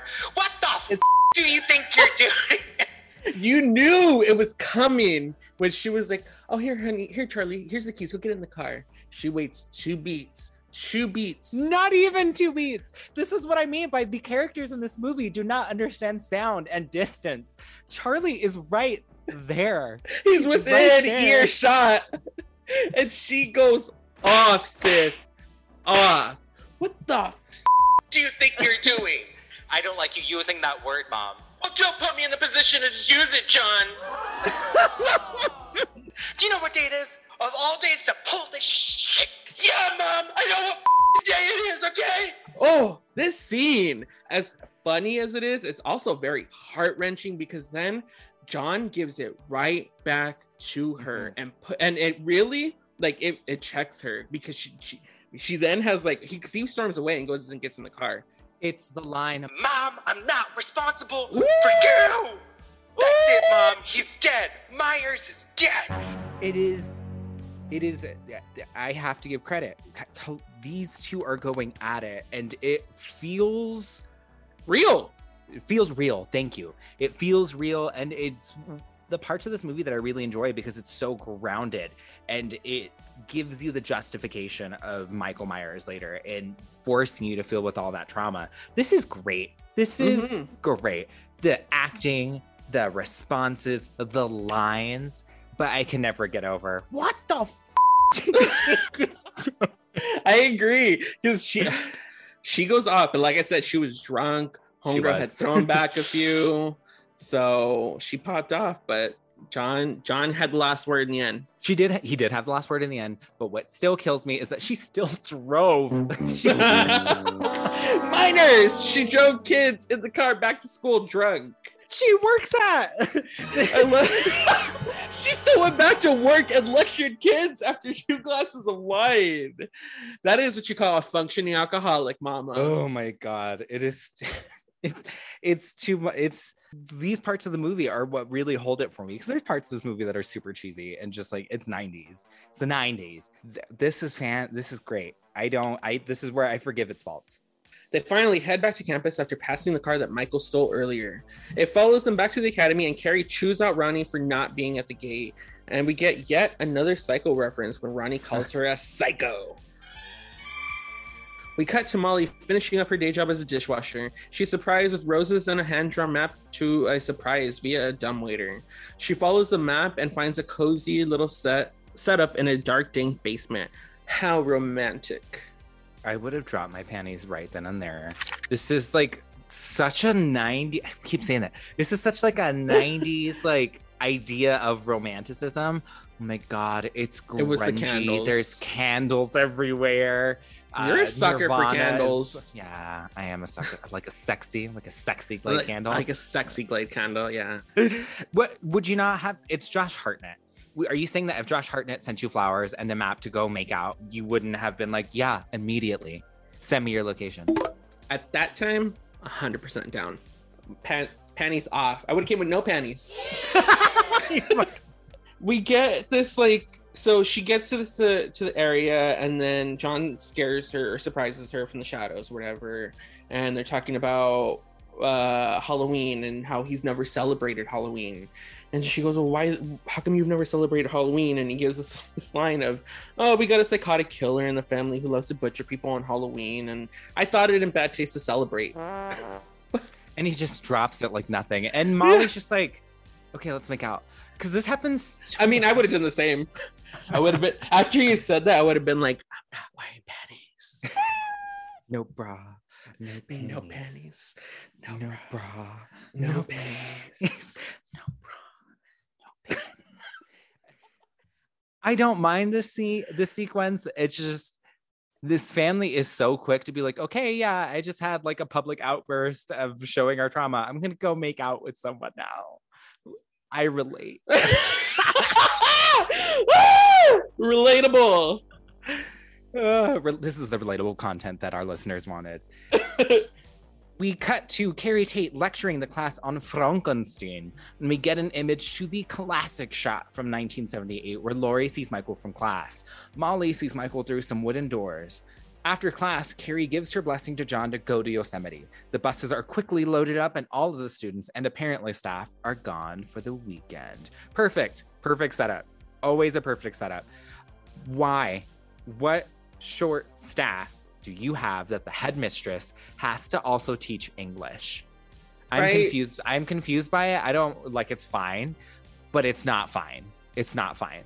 It's kind of like that double-edged sword that only happens in public schools where the football coach is also your health teacher and your English teacher also plays also teaches the trumpet. Drama. Like No, the English teacher always teaches drama. Don't you dare. that was shade. It is shade, but I love all my English teachers. Doesn't every queer? I mean, yeah, we have to t- we have to give a nod. We have to. That shot is iconic. We do it in 2018. We do it any single time we can. It's fine. I don't mind. I don't it's just setting up our night, but I feel like this is where the movie finally starts really like revving its engines. Mhm. But it's not a detriment in that way because us getting there was fantastic. You gave us our setups, you gave us our family dynamics, and you gave us a really great opening. So I'm ready for this because, like I said, this movie moves fast. I think this is at the 45 minute mark. Yeah, because then like the, the last act happens very quickly. Mm-hmm. And now we can finally move to my favorite moment in this film. We get my favorite scene when Norma accidentally scares Keri. She delivers Sheriff Brackett's line from 1978 so beautifully. She gives Keri some advice before driving away in the very same car she drove in Psycho. In the background, the score of Psycho is faintly heard. It's and this is her last appearance in film, is it not? I would assume so. I believe so. I know that she took like a 17, 18 year break from acting and then she reappeared in this film. It's beautiful. It's just like the most beautiful little love note you could possibly give to Janet Leigh. to Janet Leigh, to Jamie Lee, to Psycho, to Halloween. Like it's it's just for me, it's like uh not only is it a nugget and like a little love note for the fans, but it's also like a love note for the the the crew and for everybody who worked on these films. And it's a beautiful showcasing of their relationship. I think it's so beautiful to see that, especially since she gives her Not to give you some motherly advice.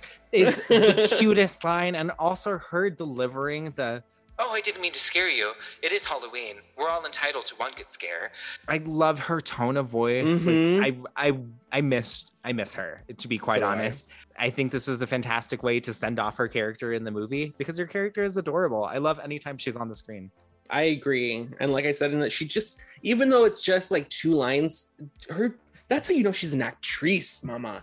Those two lines were delivered like only she could deliver, I feel like. It's absolutely true. Did you know they originally had reached out to PJ Soles to fill in this assistant role, but she never got Oh. back to them in time because she was worried that it wasn't going to do well. So because she never got back to them, they brought in Janet Leigh. And I as much as I would have loved to see totally back on my screen, like this was this was well deserved. I agree. That would have been so dope. I did not know that. We cut to Ronnie reading his handwritten smut to his wife over the phone, but Michael abandons his car at the gate as a distraction so we can easily walk right in. Michael quickly disconnects the phone lines, and we are about to get the show going. It's showtime. I t- before we move on, I love her support for her man's writing and her involvement in his story. because before she goes away, she's like, "No, no, no, no! I want to know what happens. Does she fall for his shit?" It's that is And the support. She goes, I want to know, did she fall for the line? And he goes, Yeah, same what you did. Hold on. And he puts the phone down. I agree. She Is he is, always uh, on the phone when he's at work? Uh-huh. He, Okay, does, that's he fine. doesn't work. Yeah, yeah. It's just a you know, it's a day job. Ah, I understand. This is my this is my real job. The- I love the support. That everybody get yourself a bay like that. Like your your significant other should always support you like that. They should be your biggest fan. It's so cute. I love it. I think it's the cutest thing. Keri then makes her way home from her office when she hears a noise. And suddenly she sees Michael heading towards her, only to realize it's her boo, Mr. Bennett. This is what I mean. This is ow, ow. But this, this is what I mean by I wish the hallucinations were played a little bit more because we get it two other times in the beginning when Mhm. she sees a reflection and then like something else. I wish we had more to make this a little more reasonable, plausible. Does that make sense? Yeah. I just I don't like it. I, I- to me it reads as like corny, cheesy. Like I It is. understand they're trying to depict her trauma and that she's still very much fearful and she hasn't gotten over this. But to me it just comes across as corny. Like it doesn't for me it doesn't heighten it. It's just her f- having visions in her head. It's on your head, girl. It's on your head. I can understand. Like I can fully see where that like that aspect's coming from, but I mean it's a jump scare. What else do you want? Yeah, it's yet another cheap jump scare. Mr. Bennett goes to check on the girls who are getting ready while watching What House? Scream 2. They have a weird banter that ends with him talking about getting his nipples pierced, and they quickly run off to meet the boys at their rendezvous point. Hold the phone, hold the meta, meta, meta phone. So, Scream 2. If they're watching Scream 2, that means Scream 1 existed. So, if Scream 1 existed, that means Halloween exists in Scream 1. So, does that mean that the events in Halloween were real and then they made a made from TV movie like they did with Stab in order for that to happen? So, if that's so, does that mean that Laurie Strode exists and so does Jamie Lee Curtis in this timeline? Yes. Wow. That's exactly what that means. It's this is where we're gonna get super nerdy and super meta. I agree a thousand percent. I know where you're going with this. I see your point. It's a mess. Uh, This is something they clearly glazed over, and quite honestly, I they were just like either a they were like only super geek fan nerds are gonna notice this, or two they just didn't care. Both. Both is good. Yeah. So I I agree. It's fine. It is uh, also a very, very weird banter for all of it happening because the girls even mentioned, like, oh, yeah, we're going to go get some roofies and have a whole date rape evening. Would you like to join us? This this this is what I was talking about. This is the problem I have with the script, this part right here, because she totally mentions this line totally nonchalantly and like tries to deliver it as a joke. And I understand this is the 90s and this is before PC, yada yada yada. No, this was a, a, a line I had. It was a misfire. with. Yeah, Yeah, it was a completely. Like, total misfire on it. And then his response of, ah, sorry, I'm having my nipples pierced later. It's just It's like weird. It is weird. Also coming from like your counselor and like an older adult who's a facility like facilitator. Like you shouldn't an adult male to a teenage minor. You don't get to joke like that. Female like minor, that's like it's just whatever. Like it's I, it's the '90s, Bill. we need to stop saying that. We say that this whole episode. It's the 90s. it's forgiven. It's the 90s. It's weird. I'm gonna move on because I hate that part. Keri self-medicated with her meds and a vodka chaser. Oh my god. Mr. Mr. Brennan comes over with a pumpkin and they finally make out on the couch. Keri reveals to him that he's that she's been living under an alias and reveals her trauma to him, to which he replies, That's sucky. She realizes that John is the same age she was when she was attacked, and then finds out that he never left for Yosemite. Okay, I'm gonna have to state these lines because the, it is the, the it's just the oddest choice to have her reveal her trauma when they're making out because I guess I kind of understand Bennett's like confusion in the beginning because they're making out and I think he perceives it as foreplay. She's like, I changed my name when I went into hiding. Oh, I like that. Yeah, I like that. It's that's like the witness protection program. What did you do? Rat out the mob? My brother killed my sister. when she My brother killed my sister when she was 17. Well, that's sucky. How did he do that? With a really large kitchen knife. This is just like, because then he asks her, Well, that's terrible. Take off your clothes. It's uh, what? What? It's such a misfire from this this uh, this script. It is, but why would you have her reveal her trauma during a makeout session after self medicating? And it's a lot. It's a lot. And now I see your point on because at first I just thought like that was a really shitty response to somebody opening their trauma to you and you just saying that's sucky. But now that you mention it from his point of view, it was like, oh, I guess like it would take me a while to realize that you were being serious too. Because they are making out. They are making up, but I had to explain that to you in a movie that you've seen countless times. But you still thought it would like it's it's just a weird direction. It's a weird moment in the script. It's just the way it unfolds is odd. Like like I said, this movie has a lot of trips. There's a lot of trips in this movie. Yeah. This is one of them. And I wish her reveal of her trauma was a little bit better because then he realizes he's like, "Oh, this isn't foreplay. Like, my bad. Let me put my Yeah. let me put my dick down." And it's just like, mm. and then is Michael really that vindictive? He's like, "My nephew's turning 17 this year. I need to come back for the sequel." Like, yeah, he is. Yeah, he- hello. We- We are now well 40 years later, and he's still doing this shit. So yeah, Michael. Michael is pet T. Meanwhile, the kids have a very dangerous lit uh, candle lit dinner of school lunch leftovers. When Charlie goes to look for a bottle opener for some wine, he's easily killed off screen by Myers. Sarah then discovers his body and tries to make a getaway. Michael manages to get a quick stab into her leg as she makes her way into a dumbwaiter. After she struggles to get out, Michael cuts the cord to the elevator and it smashes down on her legs. This alerts John and Molly, but unfortunately, Michael finishes off Sarah with quick stab, stab, stab. This unfolds very quickly. We start like everything starts happening so fast. Yeah, like I said, like once we get to the third act, it just starts going. Because Charlie's taken off screen, and I really wanted him to get his arm all mangled in like the garbage disposal, and we Oh, were yeah. getting that tease, and it didn't happen. But Sarah's death is so brutal. It is brutal. This poor girl. Besides the fact that she has to hide in the dumbwaiter with her dead boyfriend's body, I know.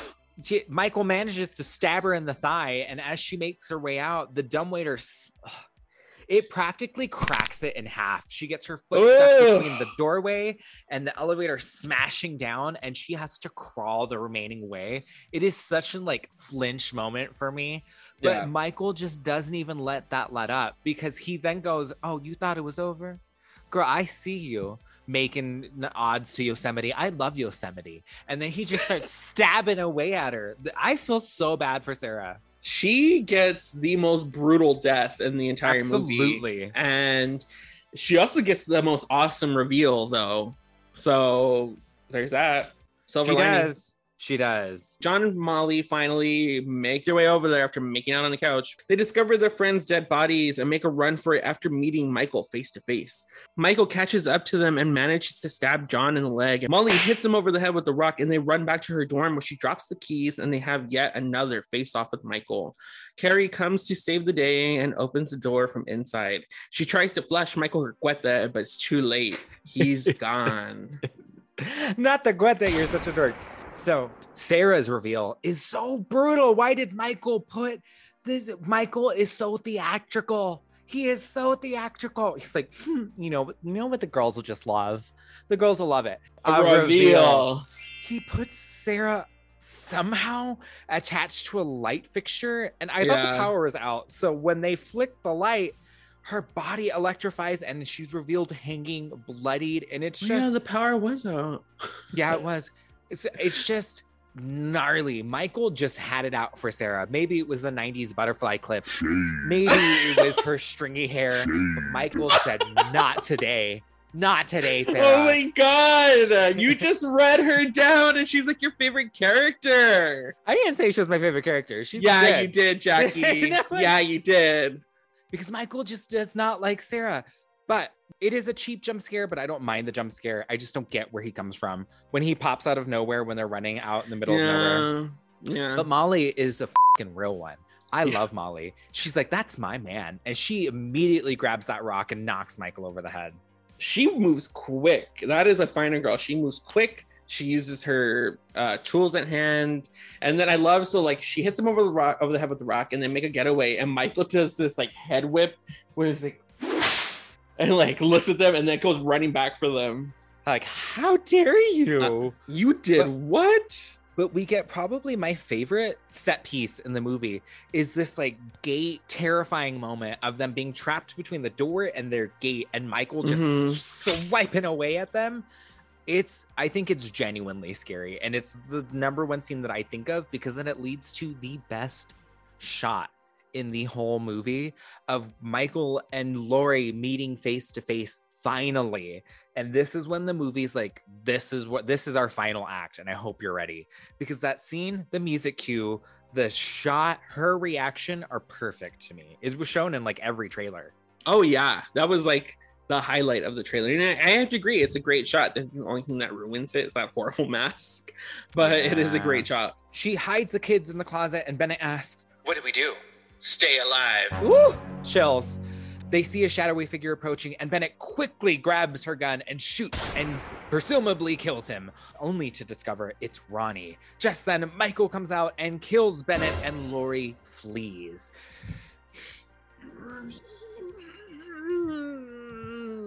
If you can't even aim, don't bother to pick up the gun because he wastes every gun in that chamber. He accidentally Bullet. shoots Rodney. Bullets, every bullet in that chamber. He accidentally shoots Rodney. You deserve to die. Sorry. Sorry. He did. He had it coming. You had it coming. You had it coming. He only had himself to blame. It's I do I don't like that Bennett. It wasn't smart. Girl, Laurie, if he didn't No. survive, he wasn't for you. Bye. I feel very attacked. Relax. He could never against Michael, clearly. Next. Laurie, aka Keri, whatever you want to call her, leads Michael to a closet.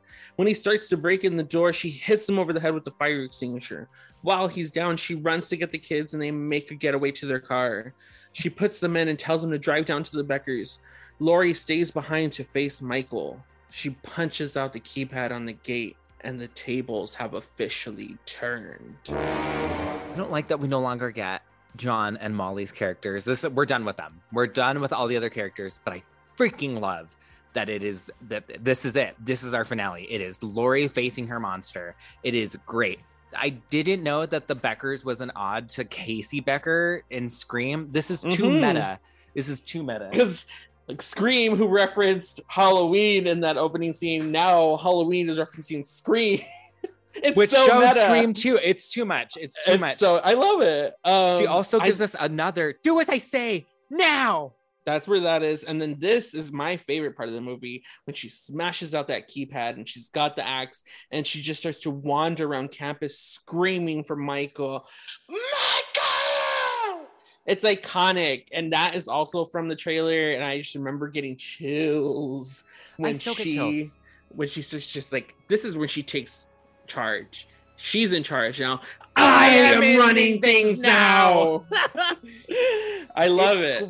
Anytime Jamie Lee Curtis is yelling, I am here for it. Hello, Halloween Kills. Let him burn! Let, it burn! it's so good. I don't know a better person. I don't know a better person. You're right. The tables have turned, and this is what we wanted. This is what we came here for. Mm-hmm. You came to play this season. when they finally face down, Laurie, no longer Kate, Kate, she's dead. She runs away after one slice. They have an epic showdown at what looks like to be in the school's mess hall. Michael starts turning tables. It's wild and shit. Laurie manages to take him down with a flag post, but even that isn't enough to keep him down. She makes a run for it and hides down the hall where she attacks, stabbing Michael several times before he falls over to the edge to his presumably death below. This chasing is so iconic in my brain. Love this scene. I think it's perfectly placed. Uh, I think it's perfectly uh, paced. I think that Michael just looks so frustrated that Laurie is even putting up a fight. And when he starts flipping the tables, it still gives me like a genuine, oh no. Because there's Michael is scary in certain movies and certain scenes. Michael Mhm. isn't always scary. Michael can be very comical at times. In this movie, he's yeah. kind of comical. But this sequence when he's just genuinely trying to murder someone, it is it's still fantastic. Yeah, this is it's there. It's not my favorite scene. I, I'm Really? pretty gagged to hear that you love it so much. It's not that I hate it by any Yeah. means. I don't think it's a bad scene. I'm just not like gagged by it. To me, it's just like Michael's like flipping tables, looking for Laurie, doing same old Michael it. bullshit. Like cat and mouse chases that add something different instead of someone just yelling down a hallway and running. Yeah, that's true. think if you're able to change up the dynamic and especially like this really weird adult hide and seek moment of like you're gonna catch me you can't you're gonna catch me Also, I don't believe for a second that Michael could like balance himself so well on the tables and so silently that he wouldn't slip off. Like I would, if I tried to get on top of that table, I would have slipped and fell and broke my spine, bitch. she tries to finish the job and tries to go back and stab him but how dare LL Cool J make a reappearance and tell her not to stab her sorry new girl nobody pressed your buzzer like For real. Laurie heads downstairs and takes the knife out of his chest and goes in for another stab when Ronnie suddenly emerges and tells her he's dead, he's dead, and pulls her away. No. No. I No. I feel the same. Like No. let me have my moment. I need to double tap. You don't know what's d- going on here. Thank you. You've been in this movie for all of 40 minutes. You You're get not part no of the situation. You're not part of the situation. This doesn't involve you. This is a me Go- and him conversation. Go back to your little booth and keep writing your smut, Ronnie. I, I, I hate that they pull away, but I get why they pull away. because from there we cut to the coroner zipping up Michael's body and Laurie watching from afar until she springs into action, stealing a cop's gun and ordering them to load his body in. She steals the coroner's van with said body and drives away. As she makes her getaway, Michael's body begins to come to life yet again. And just as he comes out of the bag, Laurie accelerates and then quickly hits the brakes, sending Michael flying out of the windshield. It's wonderful. It's wonderful. It is great because you think that Laurie is not going to be able to do the double tap. You have to double tap. We've Mhm. established this by Scream now. You have to double tap. She does what needs to be done. She steals the cop's uh, gun. She steals the body. She steals the coroner's van, and she heads out to do her double tap. Talented, We brilliant. love to see a woman that takes charge and commits multiple crimes to take down her killer. Yeah, We love to see it. We're so proud of you, girl. Rob those cops, steal that van. You deserve it. this is, I was, I don't know why I never expected Laurie to be like, this cop, you. I'm going to make sure he's dead. Well, I feel like this is like Laurie's breaking point. This is when she's snapped. Like if she hasn't already snapped by then, she's snapped now. Yeah. And then and that's what I feel like that's kind of what we got with 2018 Laurie. I feel like that's the Laurie that snapped. Um, Yeah. This Laurie doesn't snap until this point, I feel like. And then that's what ultimately leads to her being in a mental institution and resurrection. We're not going to mention the sequel because, according to the original take and what they wanted to do, this was the ending of a quote trilogy of Halloween, Halloween 2, and this one being H2O. So we Uh-huh. won't really mention Resurrection. It's best not to mention Resurrection because I think this is a great, great finale. Because once she checks, chucks him out of that car like it's nothing, she does a come on, get up, get Uh-huh. up. I know, I know you're gonna do it. And he inevitably gets up again, and then Laurie goes in for the double tap by running him over and sending both of them flying down the cliff together. Laurie comes to and finds Michael pinned between a tree and the van. Of course, he's still alive. And after a short beat where Laurie gives pity to her brother and them reaching their hands out to each other, she winds back and gives the axe a big ol' swing to chop Michael's head clean off. We hear the infamous synth shrill from part one, and John Carpenter's infamous score takes over. We end on Laurie's face and we cut to black. This ending is so swift. It is so freaking punk rock. I it's satisfying. It's very satisfying. To be very frank and honest, I didn't expect this type of conclusion for the movie that we built up to. This kind Yeah. of this kind of hits every single slasher beat. It is very to the book to be very very honest. But this ending I I was expecting more of like a longer conclusion. Does that make sense? The fact that we end on his head swipe so punk rock. That is Yeah. so badass. I love it. It's a great ending. I love the the extreme measure that Laurie went to because she knows it's necessary. In Mhm. order to kill him, you have to decapitate him. It wasn't enough to stab him. It wasn't enough that he was shot out from a windshield, and it wasn't enough that he was No. pinned in between a vanity tree. She had to make sure that mother effer was dead, and she did what needed, Needed to be done. It- you are absolutely correct. And it's very the most satisfying conclusion to what is so well deserved for Laurie. She deserved all this. You saw all the trauma she went through. She Mhm. projected it onto her son like every other parent. And she she deserves to have the boogeyman go away finally. It's great. It sucks that her character doesn't get that ending she deserved with that sequel, you know? Yeah. I I love love that they brought back that like shrill from Halloween one from Yes. John Carpenter because Such an excellent it's sound cue. perfect. And if I'm not mistaken, it cuts to it's the original score that they cut to. They don't cut to the or- orchestral version that they made for H2O. They cut to the John Carpenter's original theme, which is a beautiful way to bookend that. It's such a full circle moment that I think is deserved. And the fans, I think that's why this movie is pretty good with fans. I'm not going to say it's the fans' top favorite. I um, wouldn't say that either. but I think it it concludes in a way that it needs to, and it's hello, it's so 90s, and Michael deserved a very good 90s installment. Does that make sense? yeah, because the other installment was not a good No, no, no, no, no, no, no, no, no. Looking no, at you, no. Paul Rudd. No, no. Ah! Let's move on to our final scores. What are we giving this week's flick? Are you going to rent it, return it, or buy it? I feel like I've given some very flip floppy comments and side jabs and shade on this movie. There are lots of aspects that I love, there are lots of aspects that I hate. But overall, this is a movie that I love. I love all the little nuggets in there that was sprinkled in for the fans, all the references to uh, 1978. I love how you brought this up as kind of like very similar and pretty much like a precursor, not a precursor, but it's just very identical to 2018, which I never. Definitely a precursor. I Yeah. think without this movie, we wouldn't have gotten 2018. They wouldn't have had the permission or this to say, oh, we can ignore a timeline. We can try and delve into something deeper. And I, I will stand by that. I don't care who wants to yell at me. But if we didn't have H2O, we wouldn't have 2018. You make a very valid point, and it was a point. It was a connection that I never made prior till today. So thank you for that. You're and welcome. with that said, I would 100% own it because I do own it, bitch. I own multiple copies of this movie. Yes, I you love this movie. I love Jimmy Lee. I love Janet Leigh. And like literally for that reason alone, the fact that they had Jamie and Yeah. Janet Leigh in the same movie together, own it. Own it. What about you? Are you gonna rent it, return it, or buy it? to be very honest, I'm I'm in the line between returning it and buying it because I my answer is buy it.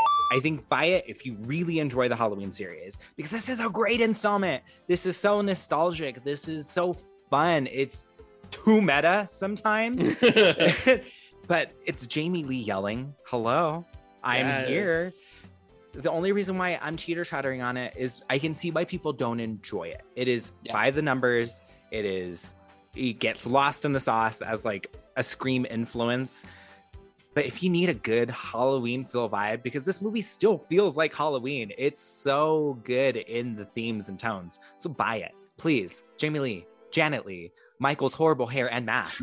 It's, you need to see it for next week's release. Just because Halloween occurs this week, you think spooky season is done? Oh, No. no, no, no.